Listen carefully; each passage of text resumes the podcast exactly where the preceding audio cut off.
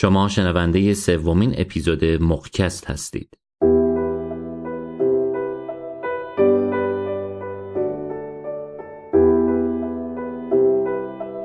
سلام.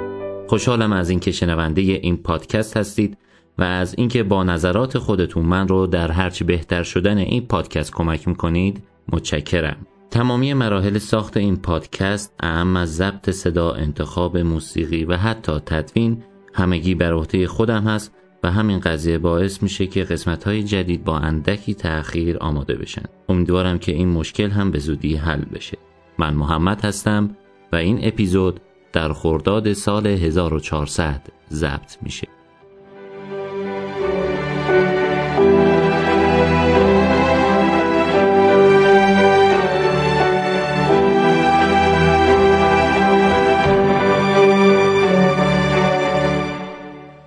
تجربه هایی که در زندگی نزدیک به مرگ برای افراد اتفاق افتاده از نظر جزئیات متفاوت اما به صورت کلی تشابهات زیادی به هم دارند. از اینکه به صورت ناگهانی روح از بدن جدا میشه یا مثلا شخص وارد تونلی از نور میشه و اتفاقات دیگه خیلی شبیه هم هستند. تو این کتاب هم جوون داستان ما بعد از اینکه در یک عملیات جنگی در مناطق مرزی دچار آرزه چشمی میشه برای چشماش مشکلی پیش میاد و احتیاج به عمل پیدا می‌کنه بعد از ورود به اتاق عمل و پس از لحظاتی روح از بدنش جدا میشه و پس از ملاقات با اقوامی که قبلا از دنیا رفتن با دو ملک وارد صحرایی میشی که جوانی با یک میز و یک کتاب قطور که همون کتاب اعمال خودش هست روبرو میشه. حالا میشنویم ادامه داستان رو. فقط قبل از اون باید این نکته رو یادآوری کنم که مطالب این کتاب ممکنه برای همه افراد مناسب نباشه.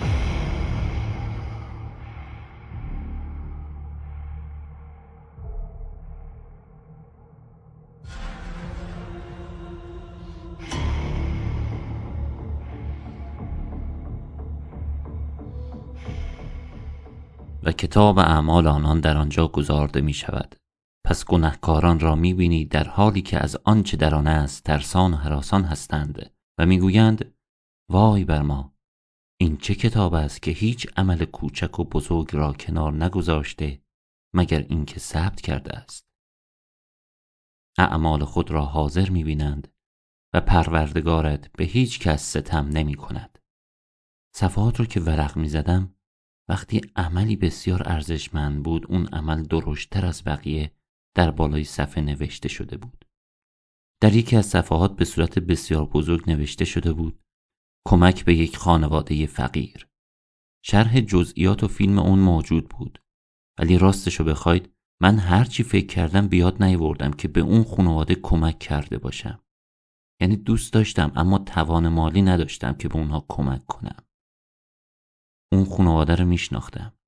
اونها در همسایگی ما بودند و اوضاع مالی خوبی نداشتند. خیلی دلم می‌خواست به اونا کمک کنم. برای همین یه روز از خونه خارج شدم و به بازار رفتم. به دو نفر از اعضای فامیل که وضع مالی خوبی داشتن مراجعه کردم. من شرح حال اون خانواده رو گفتم و اینکه چقدر در مشکلات هستن اما اونها اعتنایی نکردن.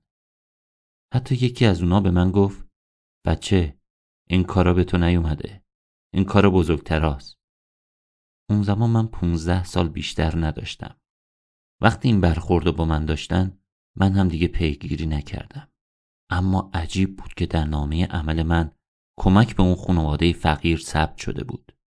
به جوون پشت میز گفتم من کاری برای اونو نکردم. او گفت تو نیت این کار رو داشتی و در این راه تلاش کردی. اما به نتیجه نرسیدی. برای همین نیت و حرکتی که کردی در نامه عملت ثبت شده.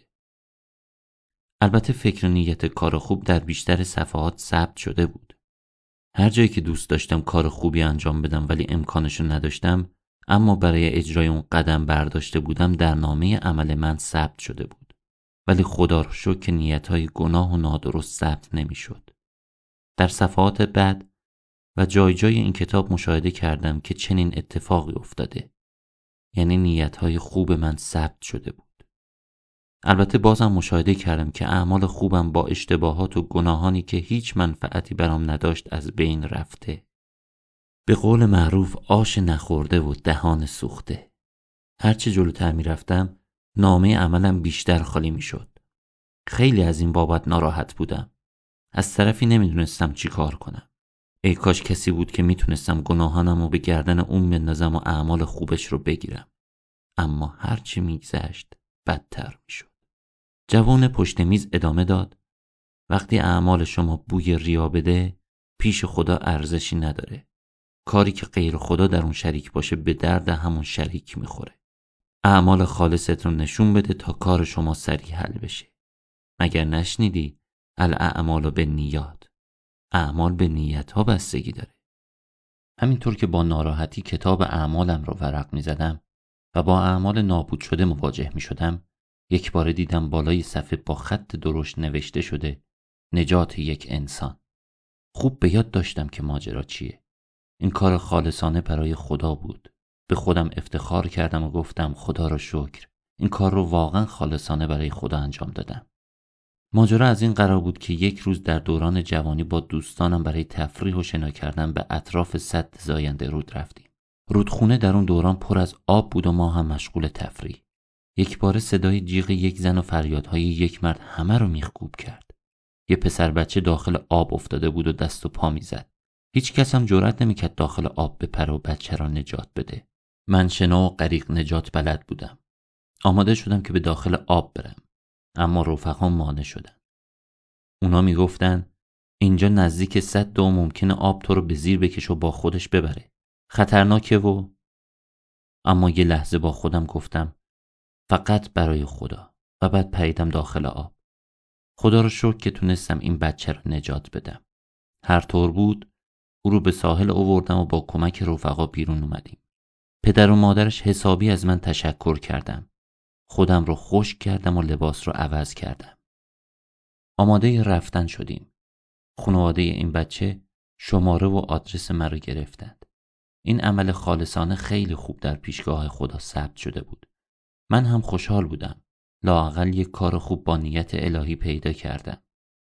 می‌دونستم که گاهی وقتا یه عمل خوب با نیت خالص یک انسان رو در اون اوضاع نجات میده. از اینکه این عمل خیلی بزرگ در نامه عملم نوشته شده بود فهمیدم کار مهمی کردم اما یه بار مشاهده کردم که این عمل خالصانه هم در حال پاک شدنه. با ناراحتی گفتم مگه نگفتید فقط کارایی که خالصانه برای خدا باشه حفظ میشه؟ خب من این کارو فقط برای خدا انجام دادم. پس چرا پاک شد؟ جوان پشت میز لبخندی زد و گفت درسته اما شما در مسیر برگشت به خونه با خودت چی گفتی؟ یک بار فیلم اون لحظات رو دیدم. انگار نیت درونی من مشغول صحبت بود. من با خودم گفتم خیلی کار مهمی کردم. اگه جای پدر مادر این بچه بودم به همه خبر می‌دادم که یک جوون به خاطر فرزند ما خودش رو به خطر انداخته اگه من جای مسئولین استان بودم یه هدیه حسابی و مراسم ویژه می‌گرفتم. اصلا باید روزنامه ها و خبرگزاری ها با من مصاحبه کنن. من خیلی کار مهمی کردم. فردای اون روز تمام این اتفاقات افتاد. خبرگزاری ها و روزنامه ها با من مصاحبه کردند. استاندار همراه با خانواده اون بچه به دیدنم اومدند و یک هدیه حسابی برام آوردند. جوون پشت میز گفت تو ابتدا برای رضای خدا این کارو کردی اما بعد خرابش کردی. آرزوی اجر دنیایی کردی و مزدتم گرفتی. درسته؟ گفتم همه اینا درسته. بعد با حسرت گفتم چه کنه؟ دستم خالیه. جوون پشت میز گفت خیلی ها کاراشونو برای خدا انجام میدند اما باید تلاش کنند تا آخر این اخلاص رو حفظ کنند بعضی کارهای خالصانه رو در دنیا نابود می‌کنن.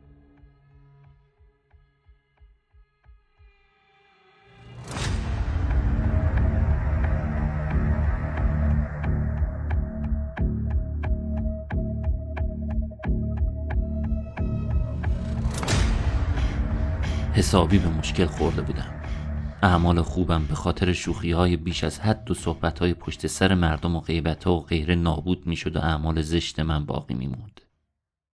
البته وقتی یک کار خالصانه انجام داده بودم همون عمل باعث پاک شدن کارهای زشت می شد. چرا که در قرآن آمده بود ان الحسنات یذهبن السیئات زیارت های اهل بیت علیهم السلام بسیار در نامه اعمال من تأثیر مثبت داشت البته زیارت های با معرفتی که با گناه آلوده نشده بود.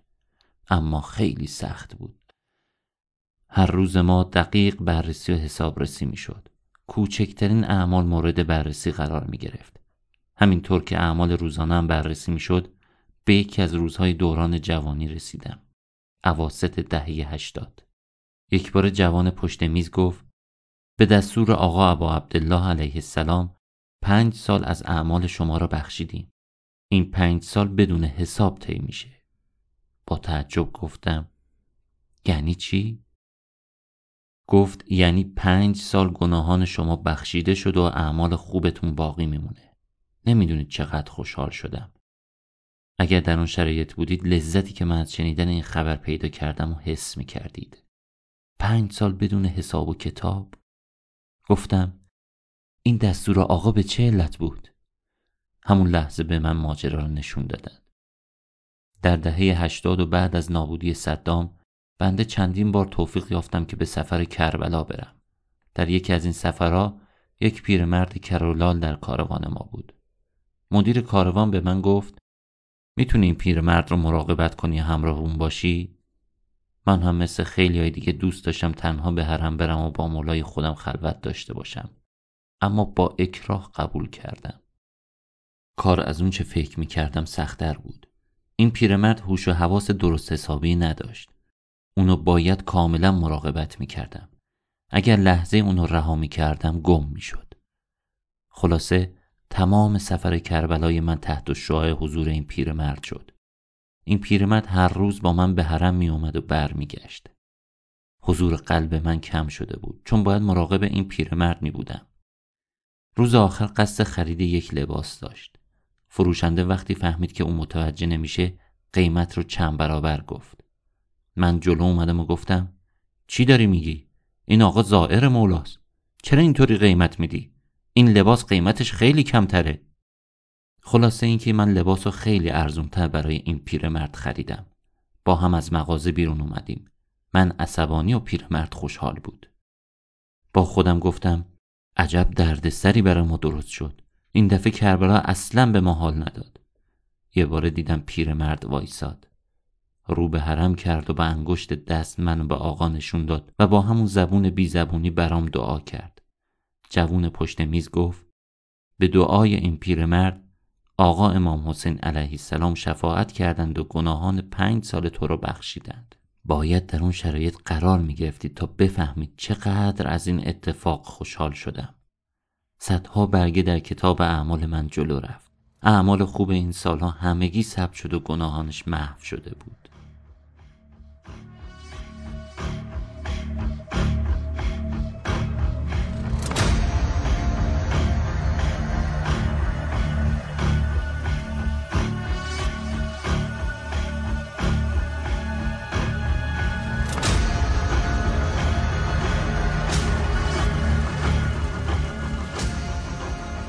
در دوران جوانی در پایگاه بسیج شهرستان فعالیت داشتم. روزها و شبها با دوستانم با هم بودیم. شبهای جمعه همگی در پایگاه بسیج دور هم جمع بودیم و بعد از جلسه قرآن فعالیت نظامی و گشت و بازرسی و اینها را داشتیم. در پشت محل پایگاه بسیج قبرستان شهر ما قرار داشت. ما هم بعضی وقتا دوستان خودمون را اذیت می کردیم. البته تاوان تمام این اذیت ها را در اونجا دادم. برخی شبهای جمعه تا صبح در پایگاه حضور داشتیم. یک شب زمستانی برف سنگینی اومده بود. یکی از رفقا گفت کسی جرأت داره الان تا انتهای قبرستون بره؟ گفتم این که کار مهمی نیست. من الان میرم. اونم به من گفت باید یک لباس سفید بپوشی. من سر تا پا سفید پوش شدم و حرکت کردم. خسخس صدای پای من بر روی برف از دور هم شنیده می‌شد. من به سمت انتهای قبرستون رفتم. اواخر قبرستون که رسیدم صوت قرآن شخصی را از دور شنیدم.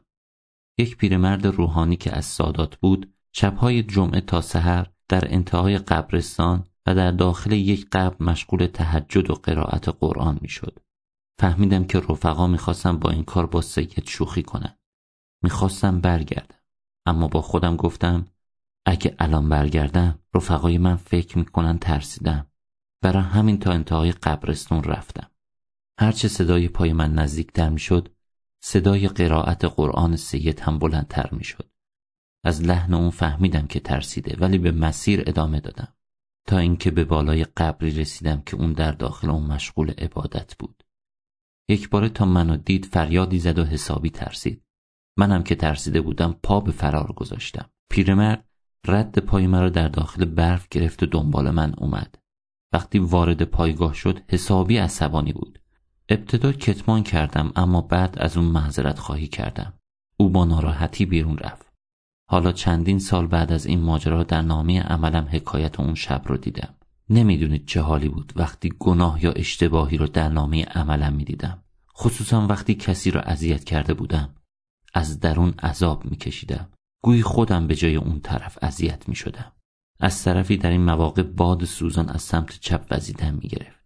طوری که نیمی از بدنم از حرارت اون داغ می‌شد. وقتی چنین عملی رو مشاهده می‌کردم به گونه آتیش را در نزدیکی خودم می‌دیدم که چشمانم دیگه تحمل نداشت. همون موقع دیدم که اون سید که چند سال قبل مرحوم شده بود از راه اومد و کنار جوون پشت میز قرار گرفت. سید به اون جوون گفت من از این مرد نمیگذرم. اون منو اذیت کرد. اون منو ترسوند. من هم گفتم به خدا من نمی‌دونستم که سید داخل قبر عبادت می‌کنه. جوون رو به من گفت اما وقتی نزدیک شدی فهمیدی که مشغول قرآن خوندنه. چرا همون موقع برنگشتی؟ دیگه حرفی برای گفتن نداشتم. خلاصه پس از التماسای من ثواب دو سال عبادتهای منو برداشتند و در نامه عمل اون قرار دادن تا راضی بشه. دو سال نمازی که بیشتر به جماعت بود. دو سال عبادتمو دادم به خاطر اذیت آزار یک مؤمن. در لابلای صفحات اعمال خودم به یک ماجرای دیگر از آزار مؤمنین برخوردم. شخصی از دوستانم بود که خیلی با هم شوخی می کردیم و همدیگر سر کار میذاشتیم. یه بار در یک جمع رسمی با او شوخی کردم و خیلی بد اونو ضایع کردم. خودم هم فهمیدم کار بدی کردم. برای همین سریع از اون معذرت خواهی کردم. اونم چیزی نگفت. گذشت تا روز آخر که می‌خواستم برای عمل جراحی به بیمارستان برم. دوباره به همون دوست دوران جوانی زنگ زدم و گفتم فلانی من خیلی به تو بد کردم. یه بار جلوی جمع تو رو ضایع کردم. خواهش می‌کنم منو حلال کن. من شاید از این بیمارستان بر نگردم. بعد در مورد عمل جراحی گفتم و دوباره به اون التماس کردم تا اینکه گفت حلال کردم. انشاءالله که سالم و خوب برگردی. آن روز در نامه عملم همون ماجرا رو دیدم. جوان پشت میز گفت این دوست شما همین دیشب از شما راضی شد. اگر رضایت اونو نمی‌گرفتی باید تمام اعمال خوب خودت رو می‌دادی تا رضایتش رو کسب کنی. مگر شوخیه آبری یک انسان مؤمن رو بردی؟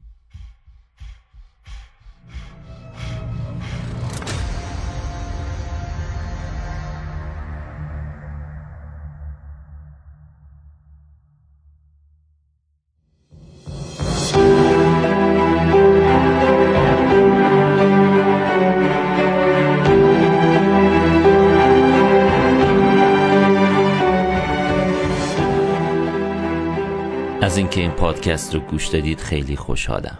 امیدوارم که با پیشنهادات و انتقادات خودتون من رو در بهتر شدن و بهتر شنیده شدن این پادکست کمک کنید. همینطور می‌تونید با معرفی این پادکست یا هر پادکستی که مورد علاقه خودتون هست به دوستانتون ما رو در بهتر شنیده شدن پادکست فارسی کمک کنید.